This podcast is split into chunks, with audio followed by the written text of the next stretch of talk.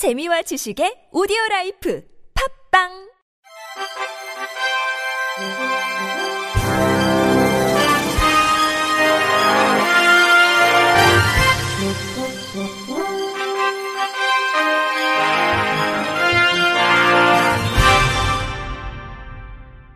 청취자 여러분 안녕하십니까? 6월 23일 화요일 KBS 뉴스입니다. 서울시가 중증장애인이 신종 코로나 바이러스 감염증으로 겪는 어려움을 파악하기 위해 실태조사에 나섭니다. 서울시는 서울시 복지재단과 함께 올 7월부터 10월까지 18세 이상 중증장애인 1,500명을 대상으로 실태조사를 벌인다고 22일 밝혔습니다. 조사는 한국리서치 조사요원이 온라인을 통해 진행하며 온라인 응답이 어려운 중증장애인은 1대1 개별 전화 면접으로 조사합니다. 시는 2011년부터 3년 주기로 중증장애인 자립생활 실태조사를 실시했는데 그동안은 1대1 대인 면접 방식으로 진행했지만 이번에는 코로나19 상황을 감안해 온라인으로 실시합니다. 조사는 건강관리 및 건강상태, 일상생활, 자립생활, 고용 등 총 11개 항목으로 이루어집니다. 특히 코로나19 상황에 따른 일상생활 스트레스, 불편한 점, 집안 활동, 관심 정보, 감염 예방 행동, 지원 요구 사항 등을 중점적으로 파악합니다. 조사 결과는 이해관계자 의견 수렴 등을 거쳐 장애인 자립생활 지원 업무에 반영합니다. 대구시가 발달장애인, 외국인, 어린이, 학습장애 학생 등 보다 쉬운 정보를 필요로 하는 사람들을 위해 알기 쉬운 코로나19 예방 홍보 영상을 제작했습니다. 대구시에 따르면 이 영상은 코로나19 발생과 확산 이후 각종 뉴스나 홍보 콘텐츠의 새로운 의학 용어와 예방 수칙에 대한 전문 용어들이 넘쳐남에 따라 보다 쉬운 용어와 설명을 통해 효과적인 정보 접근권을 제공하기 위해 만들었습니다.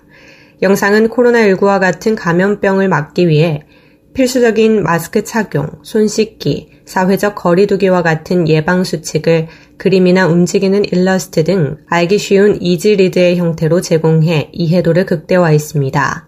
조윤자 대구시 장애인복지과장은 코로나19의 대응 경험을 통해 시민의 건강이나 생명과 직결된 정보를 제공할 때 발달장애인 등 정보약자의 접근권이 반드시 고려돼야 함을 느껴 이번 영상을 제작하게 됐다며 앞으로도 시의 주요 정책 정보를 이해하기 쉬운 형태로 제공할 수 있도록 노력해 가겠다고 말했습니다.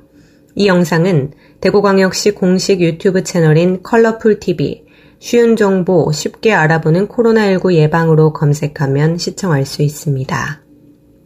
서울 마포구가 서울시에서 추진하는 공모 사업에 최종 선정돼 전국 최초 뇌병변 장애인 비전센터를 구축한다고 밝혔습니다. 뇌병변 장애인 비전센터는 상급 학교 진학이나 취업이 어려운 중증 뇌병변 장애인을 대상으로 그들의 자립 강화 능력을 향상시키고 가족들의 돌봄 부담을 경감시키기 위해 교육, 돌봄, 건강 등 종합 서비스를 원스톱으로 제공함으로써 장애인 복지 사각지대 해소에 도움을 줄 수 있는 기관입니다. 설치 대상지는 노고산동 1-49번지에 위치한 우리 마포복지관 2층 전용 면적 404.49제곱미터이며 올해 11월 개관 예정입니다.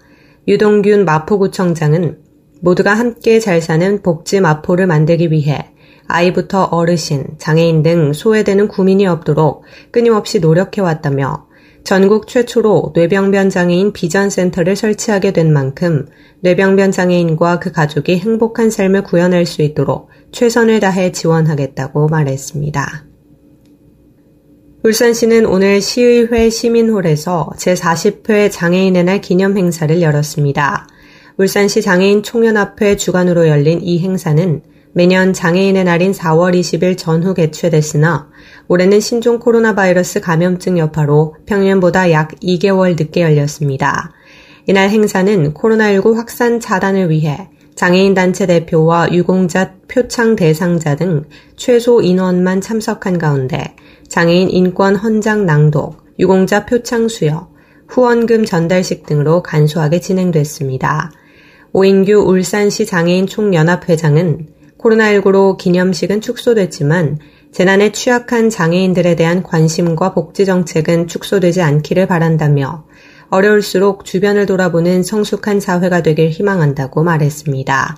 송철호 울산시장은 40주년을 맞은 장애인의 날이 우리 사회가 장애인에 대한 편견과 차별을 허물고 서로 존중하고 포용하는 방향으로 전진해 왔는지 생각해 보는 계기가 되길 바란다며 지역 구성원 모두가 행복한 울산이 되도록 장애인식 개선에 동참해 주시길 당부드린다고 밝혔습니다. 대한장애인체육회가 지난 20일 2020년 상반기 장애인 스포츠 중계 방송 해설자 양성교육을 개강했습니다. 이번 양성교육은 국내외 장애인 체육대회 중계 시 경기 해설의 전문성을 제고하고 장애인 은퇴 선수의 진로 지원 확대를 위해 2018년부터 매년 상하반기 기본 교육과 특강 교육으로 운영되고 있습니다. 교육생은 시도지회 및 가맹단체의 추천을 통해 모집되며 이번 교육에는 13개 종목 16명이 수강에 참여합니다. 교육은 전문 교육기관에 위탁해 7월 11일까지 매주 토요일 오전 10시부터 오후 5시까지 총 24시간 동안 진행되며 미디어 스피치 기본, voice training, 미디어 스피치 실습, 방송 실전 연습, 1대1 맞춤 피드백 등 이론 교육과 스튜디오 실기 교육을 병행해 실전 감각을 부여하는 내용으로 구성됐습니다. 교육 수강생에게는 수료 기준에 의거해 수료증이 발급되며 수료자에게는 향후 국내외 장애인 스포츠 대회 방송 및 인터넷 중계 시 전문 캐스터와 함께 장애인 체육 전문 해설가로 활동하게 됩니다. 장애인 활동 지원 인력과 짜고 보조금인 장애인 활동 지원 급여를 부당 수령한 제주도 내 모 장애인 단체 간부가 실형에 처해졌습니다. 제주지방법원 형사 3 단독 박준석 부장판사는 장애인 활동 지원에 관한 법률 위반과 보조금 관리에 관한 법률 위반 혐의로 재판에 넘겨진 39살 김모 씨의 징역 6월을 선고했다고 밝혔습니다. 신체 장애인이자 모 장애인 단체 간부인 김 씨는 2018년 4월 장애인 활동 지원 인력인 A씨와 짜고 활동 지원 급여 지급 활동을 허위로 입력해 급여를 받도록 하고 이 중 일부를 돌려받았습니다. 재판부는 피고인은 장애인 단체의 실무를 총괄하는 자리에 있음에도 장기간 장애인 지원금과 보조금을 횡령해 죄질이 좋지 않고 피해 회복도 이루어지지 않았다며 실형 선고 이유를 밝혔습니다. 대구지방법원은 장애인들을 상습 폭행한 혐의로 기소된 모 사회복지법인 재활훈련센터 팀장 A씨에 대해 징역 8월에 집행유예 2년을 선고했습니다. A씨는 지난해 8월 자신의 말을 듣지 않는다는 이유로 장애인 3명을 수차례에 걸쳐 학대하고 상해를 입힌 혐의로 재판에 넘겨졌습니다. 재판부는 또 A씨와 함께 장애인을 학대한 혐의로 기소된 B씨에게 벌금 700만 원을 선고했습니다. 끝으로 날씨입니다. 내일은 전국이 흐리고 새벽에 서해안부터 비가 시작돼 낮에 그 밖에 전국 지역으로 확대되겠습니다.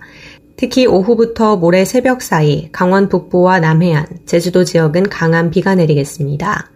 내일 아침 최저 기온은 18도에서 23도, 낮 최고 기온은 21도에서 27도가 되겠습니다. 바다의 물결은 서해와 남해 앞바다 0.5에서 2m, 동해 앞바다 0.5에서 1.5m로 일겠습니다. 이상으로 6월 23일 화요일 KBS 뉴스를 마칩니다. 지금까지 제작의 권순철, 진행의 주소혜였습니다. 고맙습니다. KBIC.